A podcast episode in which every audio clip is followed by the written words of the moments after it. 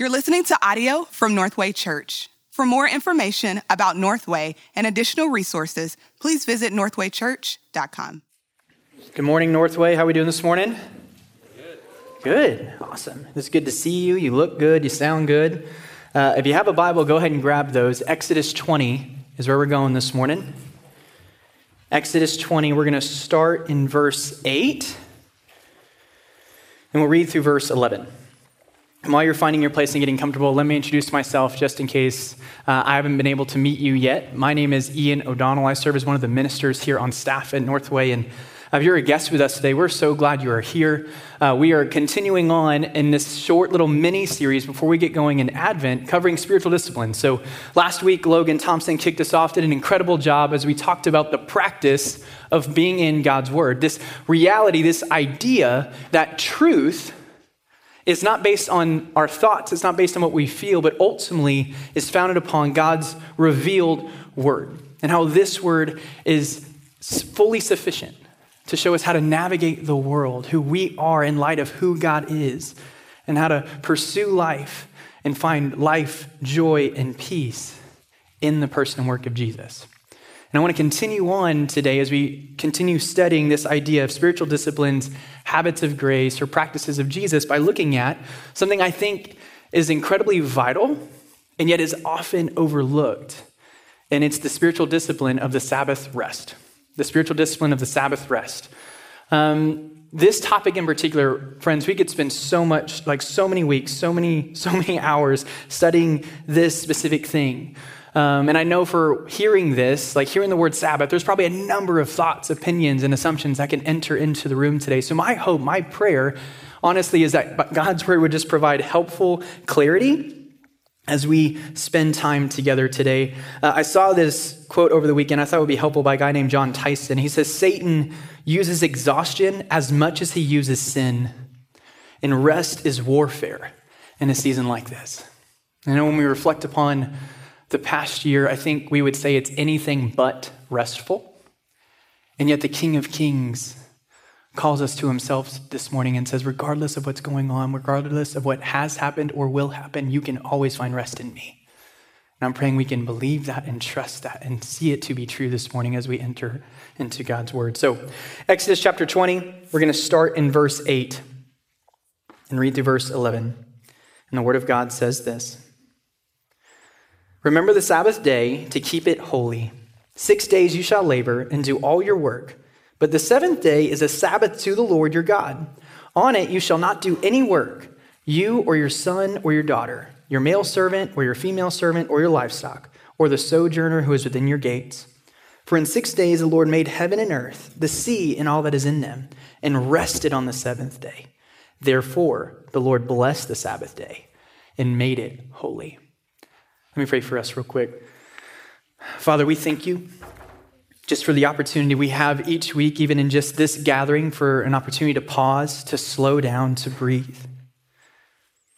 When it seems like there's always something else we could be doing, something, another box to check or a task to complete. God, I'm grateful for a space like this where you call us to just sit at your feet to drink from the well that always satisfies in you, Jesus. So I just pray you would meet us here this morning, that for those who are walking in weary, which I would imagine is the majority, if not all of us, God, would you restore us? Would you fill us with you? You are more than enough for our souls. And I pray we are open handed this morning, open hearted, ready to receive God, your presence, your word, all that you're inviting us into this morning. Uh, and friends, I just want to invite you to take an opportunity to pray a similar prayer for yourself. Ask the Lord to speak to you this morning. Um, as we approach the holidays, for some, this could be really exciting, or it could be the exact opposite. Um, or this year has been all that it has, and it's been hard, and it's been tiring, and it's been exhausting. But either way, God knows your heart, He knows your story. He desires to speak and commune with you today. So take a moment, just ask God to speak with you, to be here today among you and to meet you where you are. Take a moment to do that now.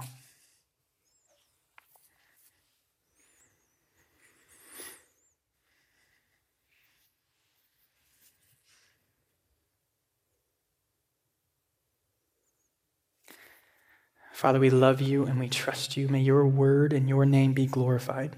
And it's in Jesus' name that we pray. And everybody said, Amen. Back when I uh, originally graduated college, um, I was working for a church at the time that had free counseling. There was a biblical counseling center attached to it, and uh, I realized it was time to stop avoiding things that I had been avoiding for a very long time. So, uh, in about our second or third session, uh, my counselor asked me a question that to this day is one of the most interesting, most intriguing questions I've ever heard. And he asked simply this How do you think the Bible would define being successful? How do you think the Bible defines being successful? It's an intriguing question, and it's, it's one I would love for you to just consider in your head right now. How would you answer that question? I asked our interns this question back in August. We did a little intern form for them. We were studying the same topic, talking about Sabbath, and all their answers are really good.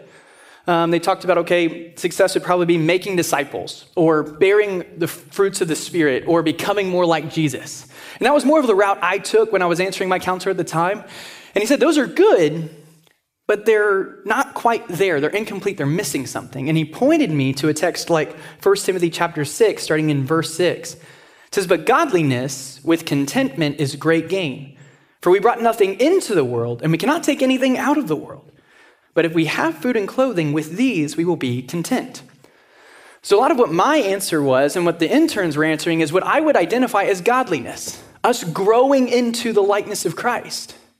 But what my counselor was pointing out is like, but it's not just godliness, it's godliness with contentment.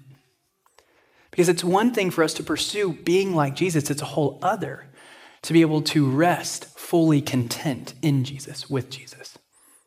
For regardless of what happens in the world, regardless of what might happen in our lives, that no matter what comes, we can say, if I have Jesus, we, I, I have enough, I will be okay to be content in Him, satisfied in Him. Now, why start there this morning? Why start with contentment this morning? Because I believe discontentment, discontentment tends to be the primary root of our unrest and our inability to rest. This, this need in us, this feeling in us that says there's, there should be more that I need to keep going, I need to keep showing, I need to keep working, I need to keep striving, I need to keep proving is this feeling in us that is actually saying, it isn't enough, this isn't enough, that wasn't enough, which is, to be honest, is us probably really saying, I am not enough. I am not enough. So we just move on to things where we just kind of numb this reality. We just scroll through our social media feeds, we watch another episode or movie of something all the while maintaining this steady hum of, of anxiety or living on edge. And we miss all that the Lord is calling us to, what He's offering us when He invites us into His rest. So, my hope for us today, if you wanted a thesis statement for our time together today, is going to be this that if we want rest, we have to start with contentment. And contentment in the Lord will lead to a right, enduring rest with the Lord. Contentment in Christ will lead to a right and enduring rest with Christ because of the work of Christ. And I believe we're going to see that as we start our time in Exodus chapter 20, starting in verse 8. Just some helpful context that's happening in this passage right now. Um, the Israelites have recently been uh, liberated from their uh, slavery in Egypt, and now they're wandering the desert in search of the promised land. And I would argue they're also in search of themselves. For the past several hundred years, they have been formed by the Egyptians' culture, their customs, their morality, their way of living. And now God is going to be giving the Ten Commandments to the Israelites to help them understand and see, no, this is the people I'm calling you to be. You're not meant to be like the Egyptians. You're not meant to be like the other nations. You are meant to be holy, a people set apart. That's what that definition is. It means holy, set apart, different than. Not better than. As Christians, when we're called to be holy, it doesn't mean we're better than other people. That's not it. But we are meant to be other than. We're called to be different. And the Ten Commandments was a step one to how the Israelites were able to pursue becoming more like God and becoming distinct. And this morning, I want to take some time to focus on the fourth one, the fourth one in particular, because I think there are actually just some things in here that are very intriguing as we focus on Sabbath and resting. So let's start again in verse 8. Remember the Sabbath day to keep it holy. Six days you shall labor and do all your work, but the seventh day is a Sabbath to the Lord your God. So I want to pause here real quick. have any of y'all ever thought about, like, why on earth would God have to command the Israelites to rest? Have you ever thought about that before? Like, imagine Moses, he's already given the, the first three commandments, and now we get to the fourth, and he's calling the Israelites, okay, you ready? Here's the fourth one stop working. Don't work. Like, I don't know about for you, but when I hear that, I'm like, great, I will, I will gladly not do that. I can think of parents in the room today, like, if you were to tell your kids, hey, stop doing your chores, I'm like, gladly, I will receive that. Thank you, right? But why, why would God have to make it? Like it is the fourth of the Ten Commandments. This is a big deal. Why would he need to command this? Well, I think again, we have to go back and look at the culture that the Israelites just came from. All they've known was work. They were living in slavery.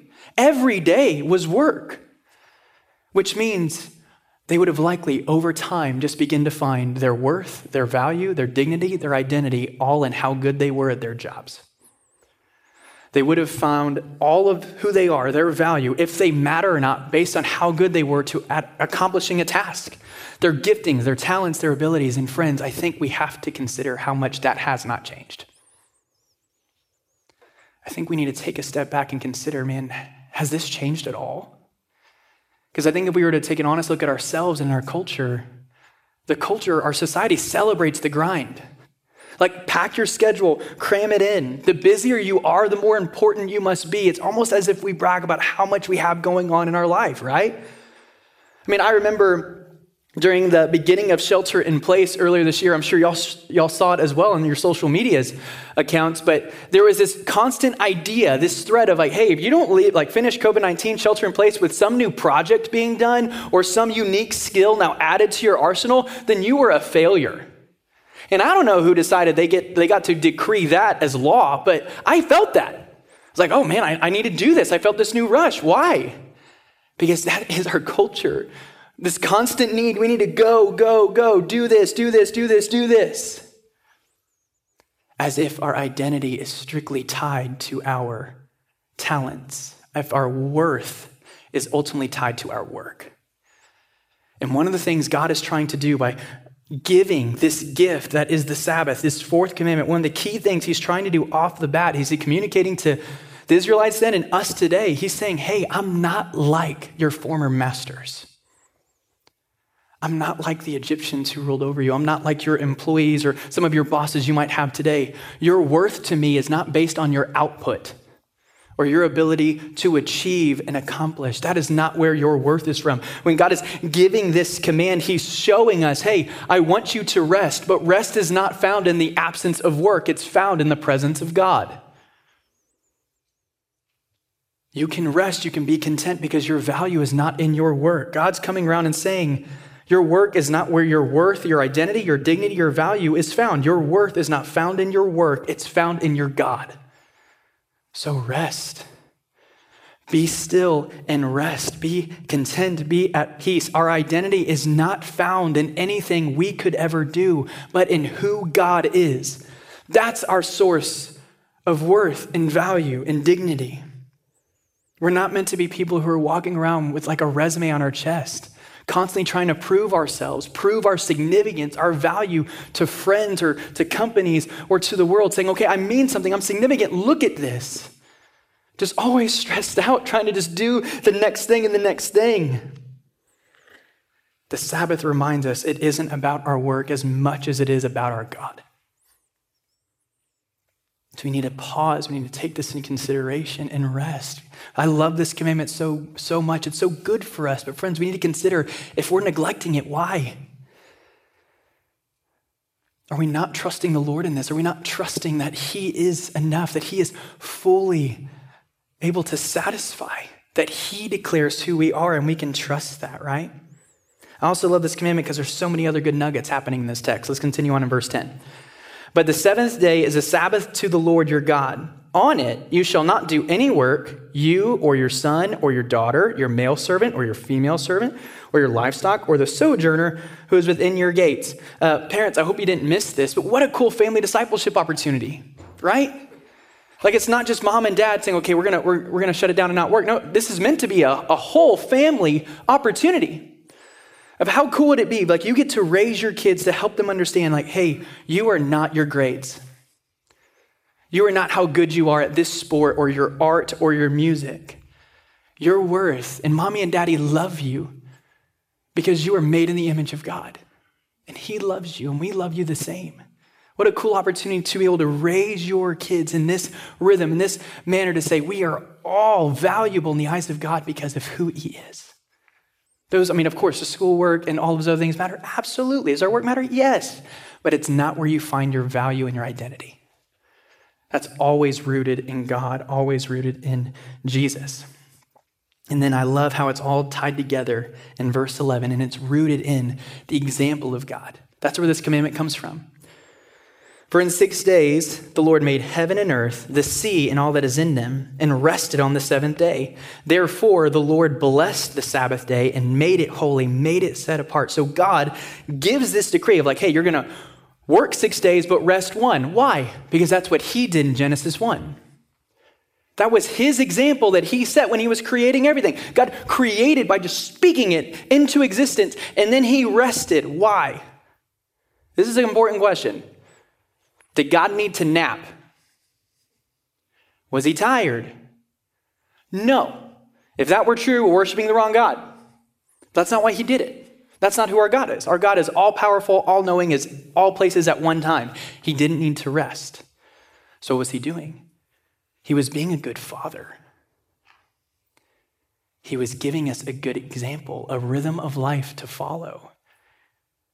If you look at the scriptures, God is really great at not just telling us stuff, but showing us how to do it by leading the way himself. He's a good dad. He's a good friend. He's a good king to us. And he did this so he could communicate loud and clear that at least once a week you would be reminded that you are not your work. You are not your talents. You are not your gifts. You are not what you own or what you don't own. You are not what you bring to the table. You are who God says you are, which is loved in His if you are in Christ. Sabbath this time of rest once a week is where we're meant to regain perspective and remember that it's not about us being enough, it's about Him being enough. Sabbath is a weekly reminder we can, we can remind ourselves I don't have to have it all together. I don't have to have all the answers because He does. So I can breathe, I can pause, I can slow down, I can rest, okay? But as we move forward, I want to take a look at what the rest of the Bible has to say on this subject. So we're going to turn to Mark 2. Uh, the words will be on the screen behind me so you can trust I'm not lying to you. Um, but if you look in the scriptures, Jesus, uh, in a lot of his confrontations with the Pharisees, they happen because they really don't like Jesus doing stuff on the Sabbath. He gets real, they get really mad about this. Uh, and this is, the, one of the, this is the first one we see in the Gospel of Mark. So this is Mark chapter 2, starting in verse 23. It says, One Sabbath, he, he being Jesus, was going through the grain fields, and as they made their way, his disciples began to pluck heads of grain.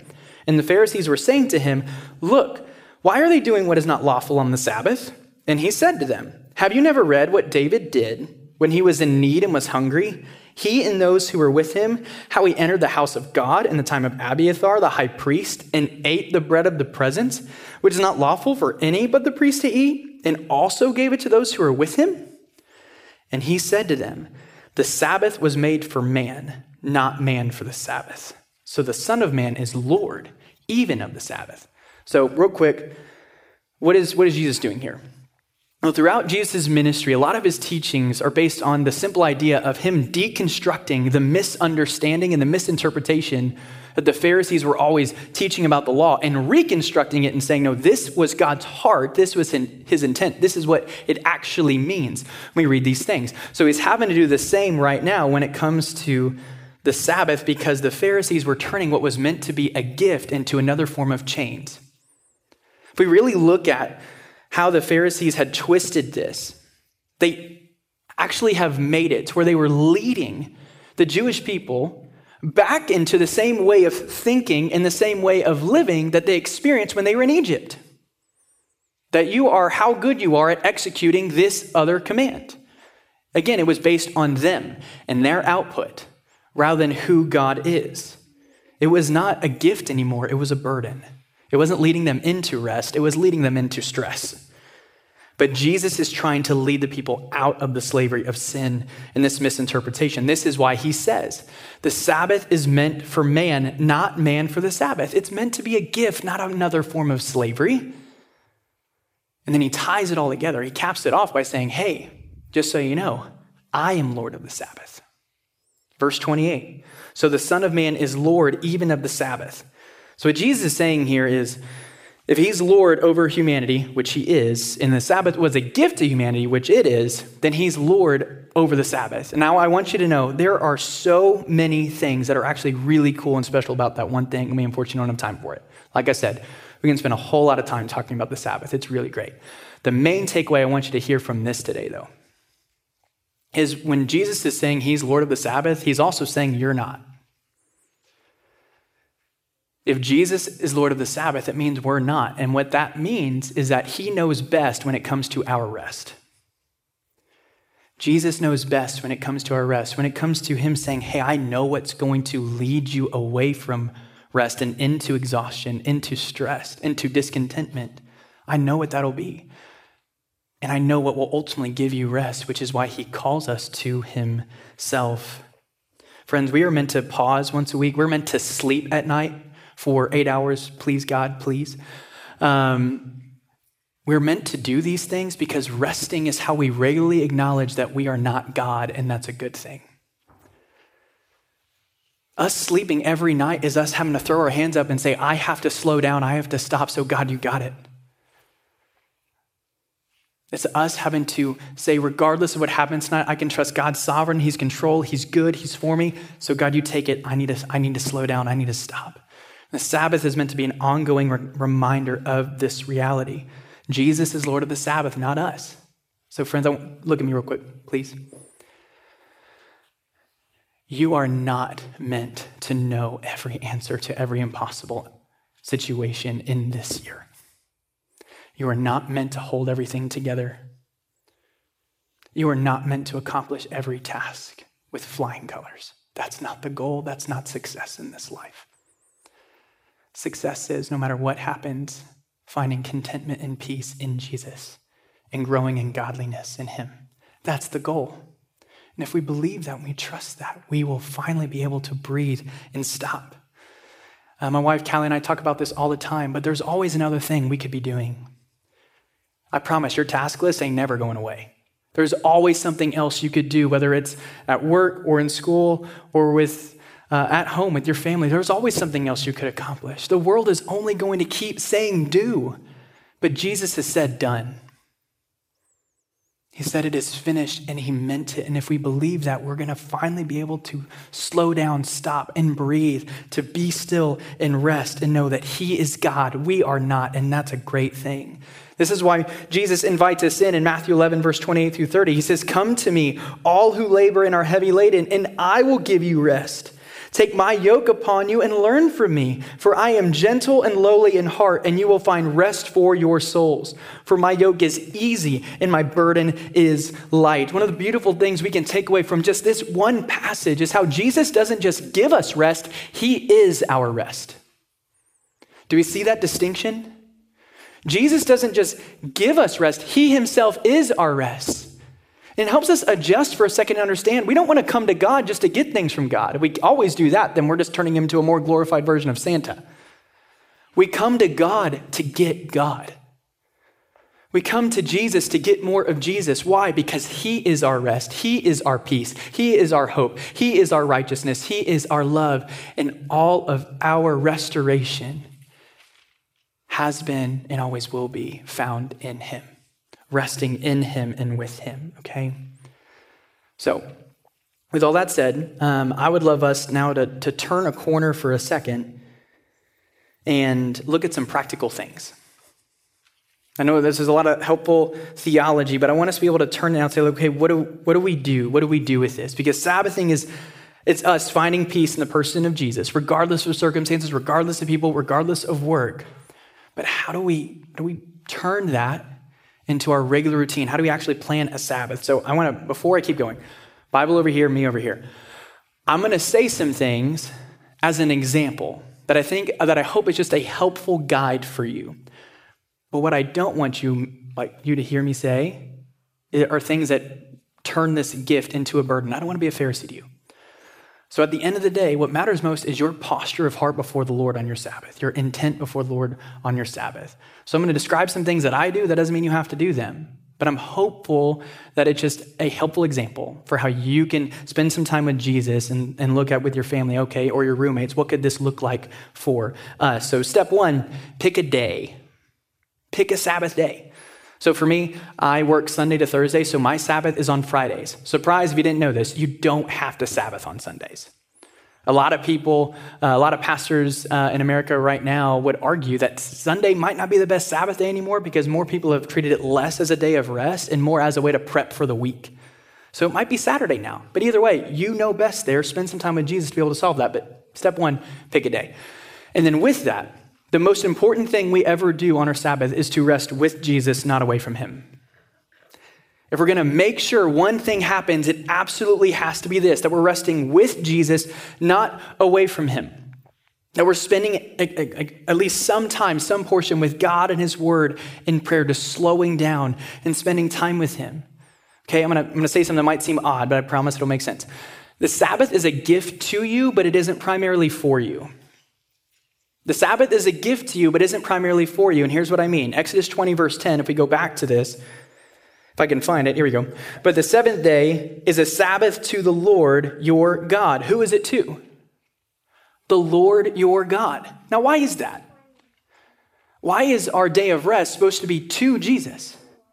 Because he is your only true source of rest.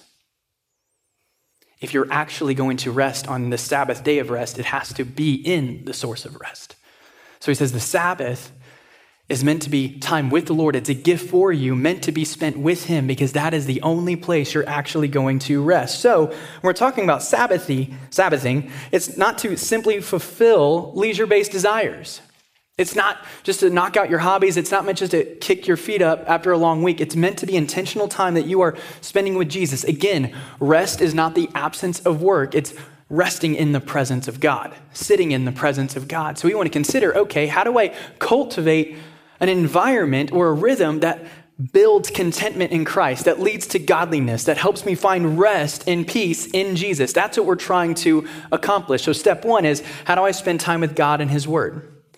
But it doesn't have to just be that. I know for some, they might feel burdened to say, like, okay, if I'm Sabbathing, that's eight hours in the Bible and a journal in prayer. Now, it could be that, but it doesn't have to be that. It's also just surrounding yourself with things and people that help you see more of Jesus, that help you find more joy and contentment in Jesus, that help you delight and worship Jesus. That's the goal of the Sabbath. What are things that draw me to Jesus, not away from him? What stirs my affections for Jesus? So for me, um, I'm a crazy person on my Sabbath. I wake up really early. Um, I wake up like 4:45. I'm a crazy person. Um, I'll work out and then I'll get time with God and His Word. And then if I'm lucky, maybe I'll get to go like play around a golf. Not that I'm good at it or anything like that, but it, it's outside. I find it restful. It's enjoyable. It's a game that's challenging. It's different. I promise, my throat is just scratchy. Um, but how do I surround myself with things like this? Like it's, a, it's, just a little exercise that I love to enjoy, being outside, being able to worship Jesus and what he's created. Uh, another one for me is basketball. Um, I will play basketball and then I will leave tired. I will leave exhausted. But I'm filled. Why? Because of gratitude. It leads me to worship Jesus, say, Jesus, thank you that I even get to do this. That you created a game that brings me so much joy that I get, I get to represent him as I play. And I go home tired, but I go home filled and grateful for who Jesus is and who he's inviting me and calling me to be because of the gospel. Uh, parents, I think in some senses you can probably relate when you think about your kids. Uh, Callie and I are really close to a couple in RGC who are in their first year, uh, and they are tired, tired all the time. They are exhausted. But I know when they see their sweet baby boy's face, I might be tired, but it's also drawing me to Jesus. I might be exhausted, but it's drawing me to Jesus. How? Because you can think of God, thank you that I get to be a part of this little soul's life, that I get to lead them in the gospel story to help them know Jesus and experience Him for the first time. Yes, they're going to be tired, exhausted, maybe even frustrating days for sure, but at the same time, it can also be restful and filling because it's drawing you closer to Jesus, growing in godliness and contentment in Christ. This is what we want to try to do. Friends, I call these fills. Fills, things that draw us to Jesus on our Sabbath day. We want to maximize our fills, and then we want to minimize our drains. Drains are everything you think they are, everything that takes you away from Jesus. What doesn't fix our eyes on Jesus? What distracts us from Jesus? What draws us away from Him? What are things that um, don't help me find rest and peace in the Lord, but are just producing anxiety and discontentment in, in, in everything and in everywhere, right? So, step one on your Sabbath, you want to avoid drains. Uh, the key one is work. Do not work. Now, I want to make this distinction. I forgot to say this in the nine. That doesn't necessarily mean yard work. I know there's some people out there who get really filled by yard work. That's fine. Live your dream. Um, that's not me, I'll be honest, but I want to make that separate. Like, turn your email off, delete that app, whatever is tying you to work. Let Slack go to sleep right? Like those are that's the, step one. You avoid work on the Sabbath. But second, consider what your drains are. Uh, for me, and I think honestly, probably one for a lot of us, is screens. Um, I love stories. I love books. I love TV shows. I love movies. But friends, there is too much of a good thing. There is such thing. Uh, so I recently started watching The West Wing. I love it. I think it's so good. I'm grateful to Jesus that I exist in an era that I get to watch this show. Um, it is so, I think the writing is wonderful. It's funny. Uh, it's really great. But if I pass two to three episodes, it is no longer something that's drawing me to Jesus, it's drawing me into laziness.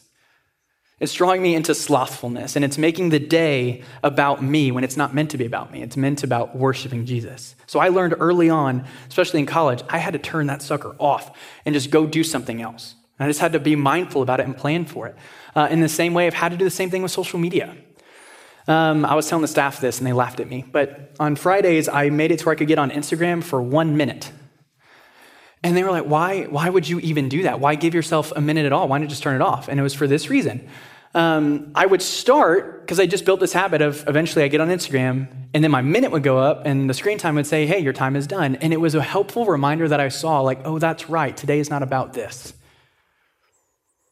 It's meant to put this away, remove these distractions, and to fix my eyes on Jesus. So, friends, for some of you, college students, young adults, maybe for roommates in your house, consider what could this look like together? What would it look like if you were to all go in together and just shut off social media for a day? I'm not talking about the rest of your life. I'm just starting. Let's let's just start with this day. Well, when am I going to post my story? Tomorrow. Like take a picture and save it, right? But let it be. Let it be. Families, I encourage you maybe consider the same thing. What could this look like for you as you do this together? Imagine what it would be like if we just remove these distractions, these things who, I mean, friends, if we look at research from the past 10 years, it would say our anxiety has increased, and that's a predominant factor. I read an article a few months ago that said the collective IQ of Americans has dropped in the past 10 years. We have more access to information than ever in human history, and yet we're not getting smarter. And I think it has everything to do with how we're distracting ourselves and numbing ourselves with these things. Screens in of themselves, are they like the root of all evil? No. But are we using them in a way that's helpful? Not necessarily. So we need to really consider are these leading me to Jesus or are they just a major distraction from Him? And that could be something to consider for all of our days, but at least your Sabbath, what could it look like to put that away? I know for some people, uh, they turn off their phones completely on their Sabbath. I am not quite there yet. I don't think I'm that godly. Uh, but I'd like to be. I'd like to get there. I'd like to get to that point for sure. So, just some things I want y'all to consider, and then a few things, last thoughts before we go. Uh, it's a question I think we have to ask when we're talking about something like this. Where have we been trying to find our rest that isn't Jesus? Where have we been trying to find our rest that isn't Jesus? Because I think, honestly, I don't think we necessarily haven't been trying to rest. I think we would recognize I am tired and I'm exhausted. But the question is, where are you running when that happens? What people, places, or things are you going to that's making you think this will give me rest, this will give me peace, this will give me joy, this will give me contentment, this will remove my stress and my anxiety? What, what, what are these things in your life that you're ultimately believing this could give me more rest than Jesus could? And friends, I think if you were to be honest, you could look at those things and saying it's not working. It's not doing what you thought it would or what you were told it would. It's not producing the rest you know your soul deeply needs and desires. We need to consider and look at these things. Remember, rest is not the absence of work, but rather it's what you're running to, and you have to run to the right thing in Christ Jesus. That's where rest is found. Um, a great example of this to consider is just people who are retired. How many people do we know who no longer work anymore and yet still feel like something is missing, something's incomplete, something's off? Because even though they might not be working and now they're trying to rest, they're resting in all the wrong things. If you want to truly know rest, you have to know the true Jesus. To truly know rest, you have to know the true Jesus. I believe it was Augustine that told us our hearts will be restless until they find our rest in Christ. We have to consider these things. And because of that, friends, we have to also think about you're not going to accidentally do this. We don't stumble into holiness. We don't accidentally become more like Christ. It requires intentionality, it requires planning. And the same goes with our Sabbath. So I want you to just imagine this for a second. Imagine if you did not plan your vacation until it started. Imagine you're finally on your first day of PTO and you did not book your flight, you did not book where you're staying, you did not book your rental car, you didn't book all of your activities and what you're doing. You're doing that day of. How does that sound? Awful. Awful. And a glorious waste of my time off, right? But why do we plan it ahead of time? So you can actually enjoy it. So you can actually go well. So you can step into these things already planned and be able to rest. The Sabbath isn't any different.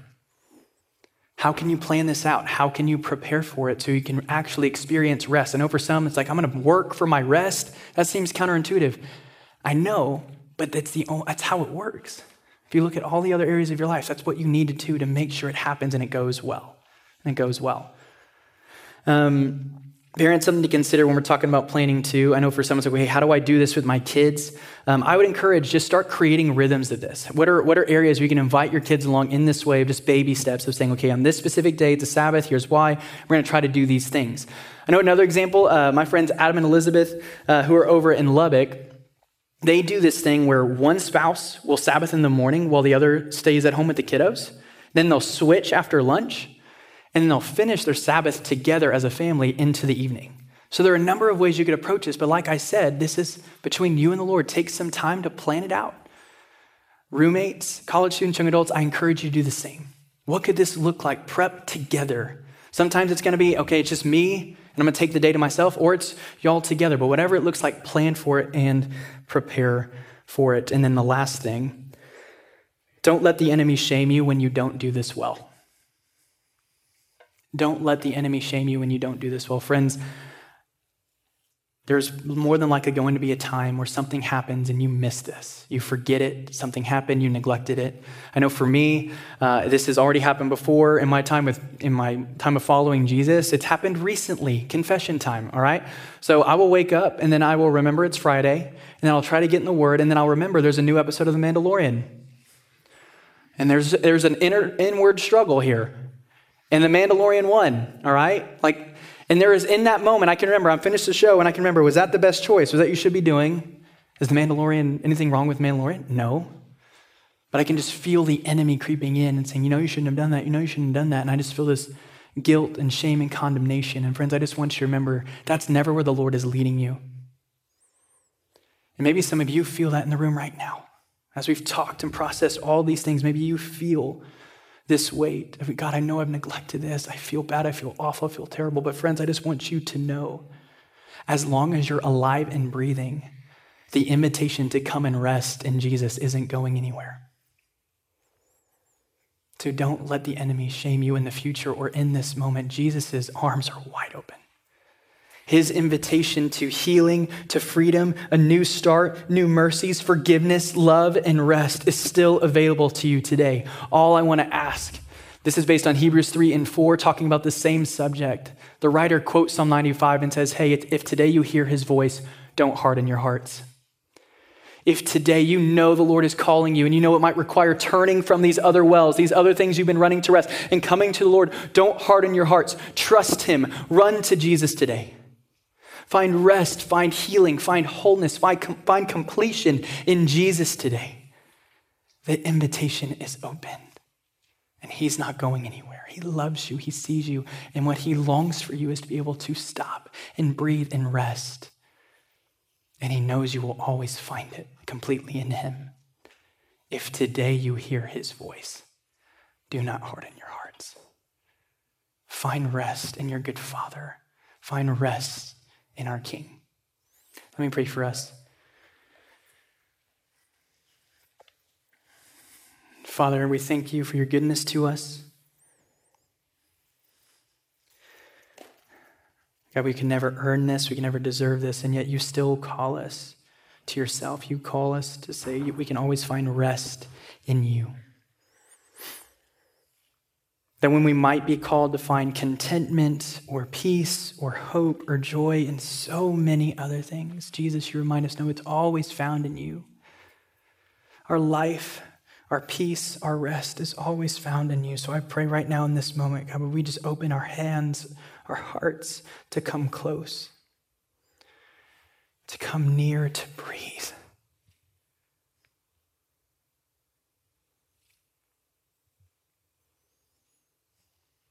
To trust maybe in this moment we don't have to rush off to the next thing, but we can just simply be here and know, God, you're in control.